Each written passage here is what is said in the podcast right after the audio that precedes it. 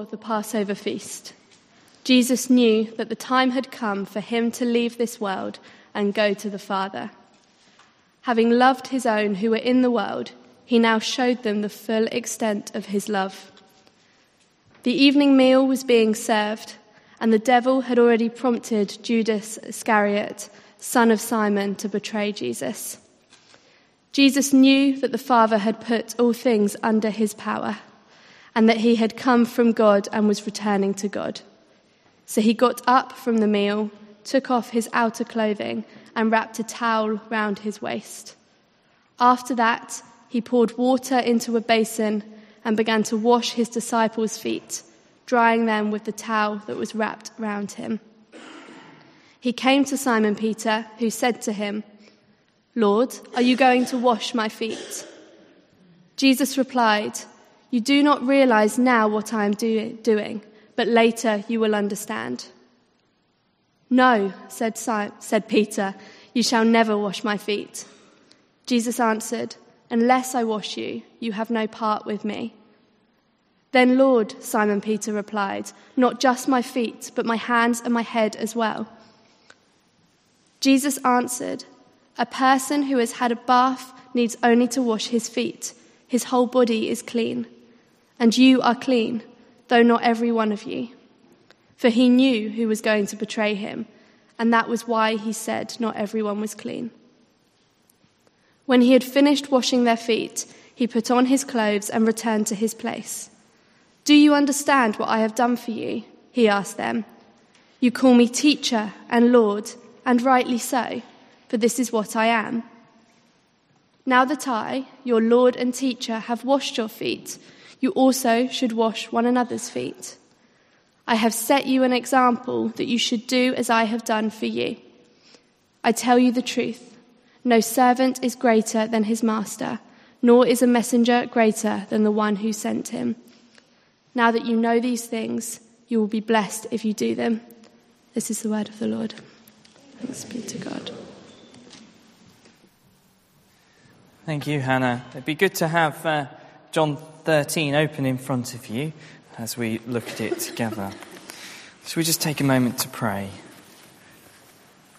God our Father, thank you for this special day for, for Godwin and Joy and their baptism. And we pray now as we look at this word together that we'll discover something of your love um, today, maybe afresh or maybe new to us tonight. For we ask this in Jesus' name. Amen. I wonder if you have trouble fathom, fathoming, I can't even say that word, fathoming, fathoming? Oh dear. Fathoming, that's the word. Must be the cold. Fathering, fa- oh. you get, you know the word.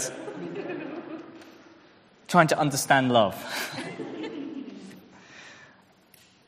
One of my favourite songs um, captures this notion. I think we all sense this difficulty in understanding love at times. Um, it's a song by um, uh, Florence and the Machine. I don't know whether you're familiar with, with Florence and the Machine. Um, it's called All This and Heaven Too, and uh, it has this lyric in it which I find very interesting because she's trying to, to discover what this love is, to understand love. And it goes, um, And I would give all this in heaven too. I would give it all, if only for a moment, that I could un- just understand the meaning of the word you see, because I've been scrawling it forever, but it never makes sense to me at all. We understand that notion, don't we, of understanding, trying to understand what love is about. And tonight, as we um, have seen the, the baptism, as we think about Christ's death and resurrection, and as we've had this reading, John shows us clearly what love is about. So it can make sense to us, as uh, Florence wrote. Let's just remind ourselves a moment, just back up a bit. Um, Jesus and his disciples are now in Jerusalem. They're about to celebrate the Passover meal. He arrives in the city with great fanfare, great expectation about being a new king. The disciples are, on one hand very excited, full of expectation, but Jesus, on the other hand, knew what was coming, doesn't he? He knows that he's heading towards Calvary. And so, in these last hours, what does Jesus say? And more importantly, what does Jesus do? To give us this example of love so that we can understand, fathom love. He gives them this incredible example, doesn't he? Verse 1, John says, Having loved his own who were in the world, Jesus now showed them the full extent of his love. Three things to, to get us thinking about what this love is about. This, what I want to call this kneeling love.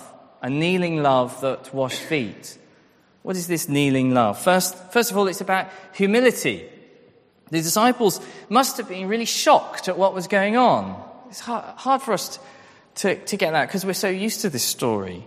He took off his outer clothing, wrapped a towel around his waist, poured water into a basin, and began to wash the disciples' feet. Jewish servants never did this, and uh, um, Gentile servants would hardly do this at all either. It was such a lowly thing to do. And yet Jesus here did it. Even more remarkable as we think actually about who Jesus is. Verse 3 tells us that Jesus knew that the Father had put all things under his power and that he had come from God. This is God here. It's remarkable. Jesus, who was from God, who, who um, put, flung stars into space, now picks up a towel and a basin, a basin. Great humility. Great humility. We like, we like the disciples, I think, need to learn that aspect, don't we, in our Christian lives, about the lesson of humility.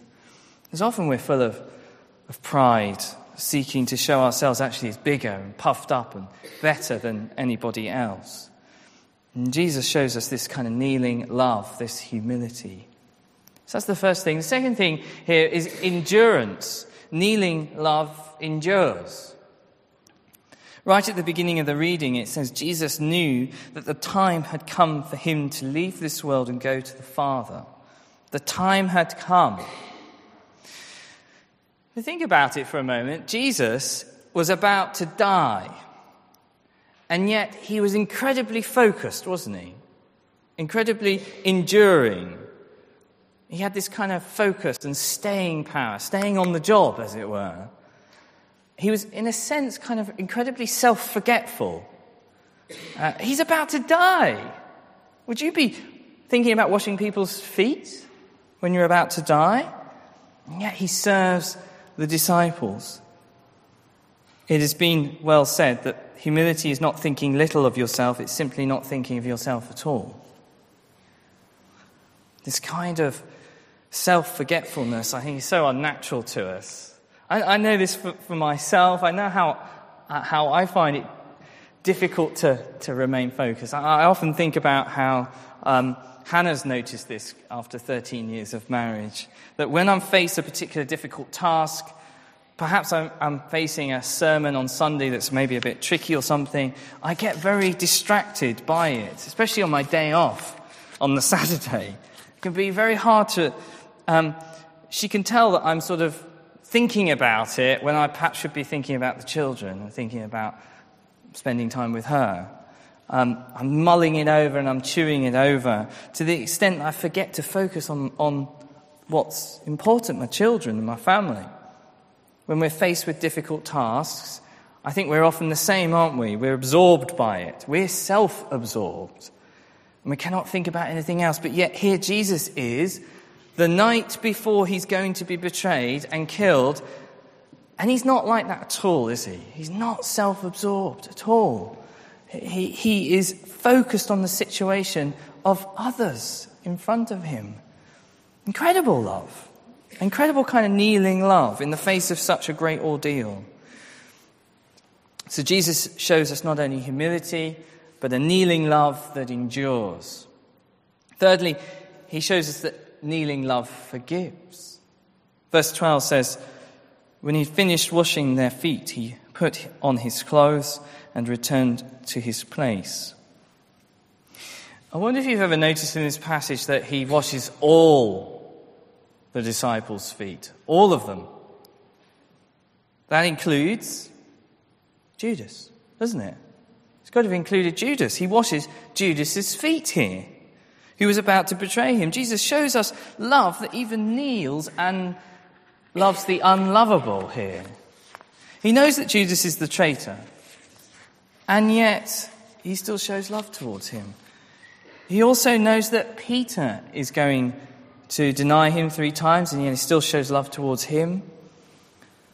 But we also must note that John is careful here to point out that Peter and Judas were in a different relationship to Jesus, with Jesus. Judas had not been bathed all over as Peter had. Judas was not saved, but Jesus still showed love, still showed him love in washing his feet. It reminds me of actually that Jesus putting into practice his very own words from the Sermon on the Mount in Matthew 5, where he said, You have heard that it was said, Love your neighbor and hate your enemy. But I tell you, love your enemies and pray for those who persecute you. Such a challenging thing, isn't it, to love like this? Just as Jesus showed incredible love to Judas and Peter, we too, if we're followers of Jesus, show that same love. It's a greatly challenging passage. I think we often are tempted to withhold love, even in our church, from those who maybe irritate us or annoy us in church.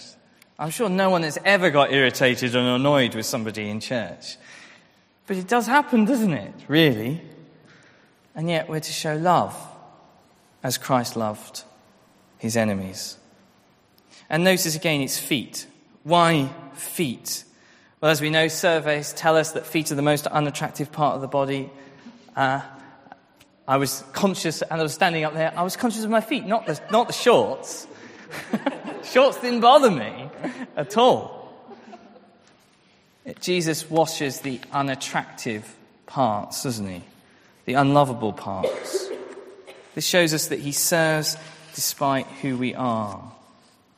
The washing shows us that Jesus is full of forgiveness, full of forgiveness for the unlovable, the unattractive. That is kneeling love, isn't it, right there? Willing to forgive, to endure, and to show humility. But let's just step back for a moment and think a little bit more about this kneeling love. This kneeling love. How do we cultivate this kind of kneeling love. Because we might be sitting there thinking, okay, Eddie, I know that, but how do we actually, how, do, how does this come about? Well, the passage tells us we will love like this if we let Jesus serve us first. We need to receive this kind of kneeling love. In verses 6 to 11, Jesus comes to wash Peter's feet. You know it's the story well. Verse 6 Lord, are you going to wash my feet? Verse 8 says, No, you shall not wash my feet. Peter, incredibly, is rebuking Jesus, isn't he? Jesus responds in verse 8 Unless I wash you, you have no part of me. Now, for me, this really gets, I think, to the crux of, of this passage, really, the heart of it. In, in many ways, it can be easy to show love to others. In many ways, it can be easy to show love to others, but it's even harder, isn't it, to receive love. Yes, it takes humility, endurance, and forgiveness to show love to others, but it takes even more humility to allow someone to serve you, to admit that you require help that you need somebody to kneel and show you love. I mean, most of us like to pretend that we're fine, don't we? We like to pretend that we're fine, that we've got everything together, that we're, help, we're capable people, and we hate to depend on others.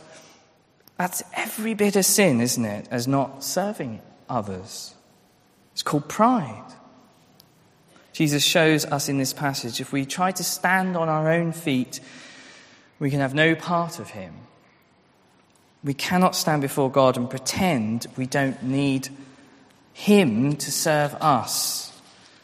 Pretending that we're somehow self sufficient, that we've got everything together, that we're capable people. If we do that, we can have no part of Him. We need to allow Jesus to cleanse us, to wash us. We need to allow Him to serve us. We need to receive Him. You see, we will only love like we've just been talking about. We only love like Jesus when we realize that Jesus loves us first and served us first and got nothing out of it. He valued us so highly that he wanted to serve us even in our ugliness and in our sin. He washed our feet, he washed our sins away. He was even willing to die for us to make us clean. Only when we realize that will we be able to love like Jesus loves. You need to see it demonstrated to you. You need to receive it. Maybe you haven't ever received Jesus' kneeling love. You've never received it for yourself, like Joy and Godwin. You need a bath. And the best place to find out more is to come along to one of our courses or talk to a friend that you're here with. The Case for Christ course is going to be starting looking at who Jesus is and what he's done. But maybe we are followers of Jesus. To love with humility, endurance, and forgiveness, we still need, don't we, daily, even hourly, to allow Jesus to come and wash our feet. We need to receive his kneeling love, his grace. You see, Peter said, No, you shall never wash my feet. But Jesus says, Unless I wash you, you have no part of me. I wonder whether you, you, what you consider the main reason most people can't find God.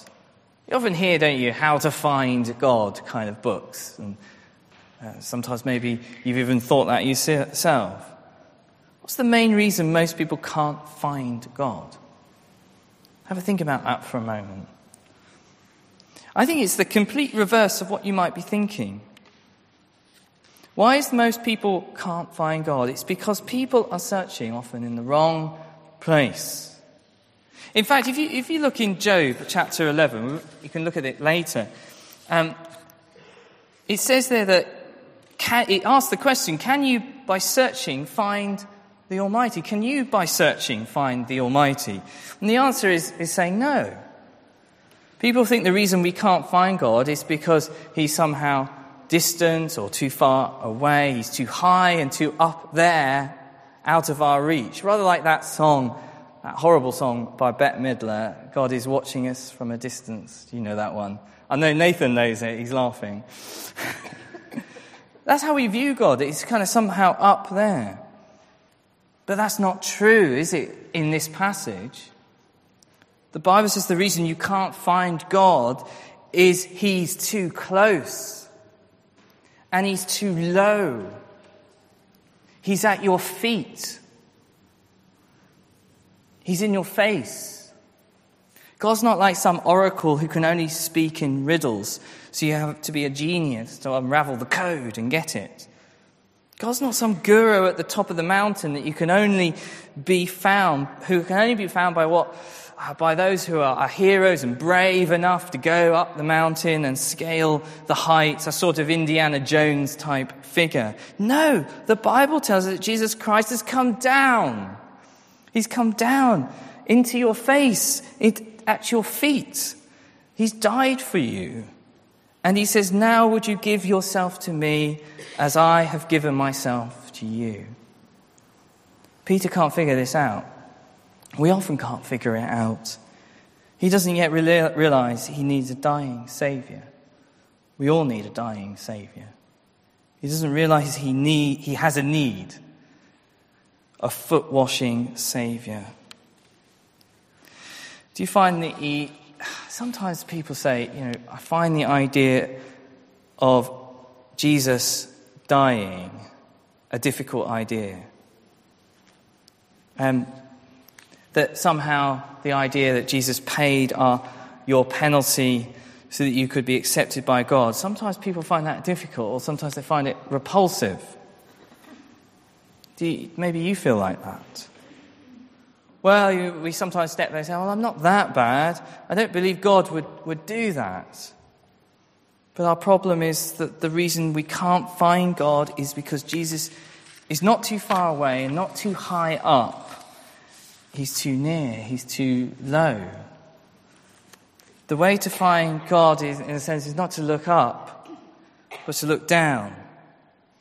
The way to find God is to see that you were so fit, sinful and weak and helpless that He had to come and die for you. He had to come and wash your feet. He had to do that. He had to go low. He had to kneel down in front of you and he had to serve you. Kneeling love, that's what this is about.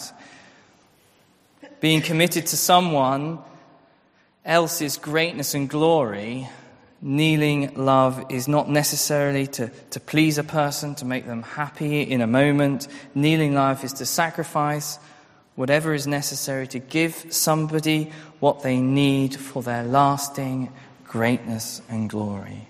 And that's what Jesus does. I, came across um, a poem by George Herbert. Who's heard of George Herbert? Probably not that many. He was a poet, English um, poet, an Anglican minister. and um,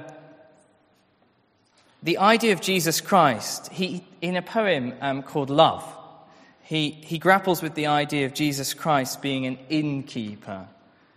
Uh, and in those days, an, an innkeeper, uh, their job was um, simply to serve you. That's, and in a sense, we know that's, we kind of get that idea.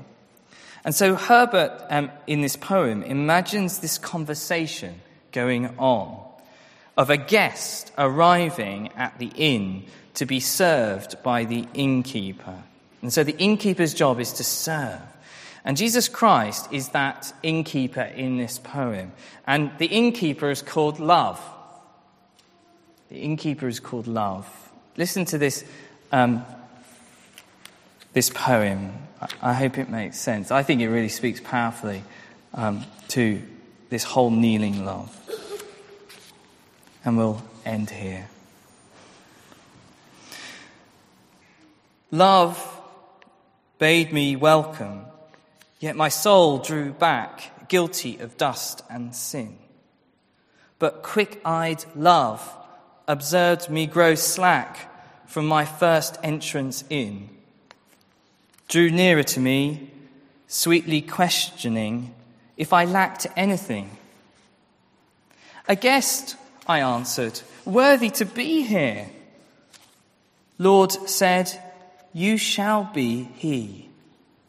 I, the unkind, ungrateful, ah, my dear, I cannot look on thee. Love took my hand and smiling did reply, Who made the eyes but I? Truth, Lord, but I have marred them. Let my shame go where it doth deserve. And know you not, says love, who bore the blame? My dear, then I will serve. You must sit down, says love, and taste my meat. So I did sit and eat. We must sit down and taste and eat and let the Lord Jesus who is love. Serve us. Amen.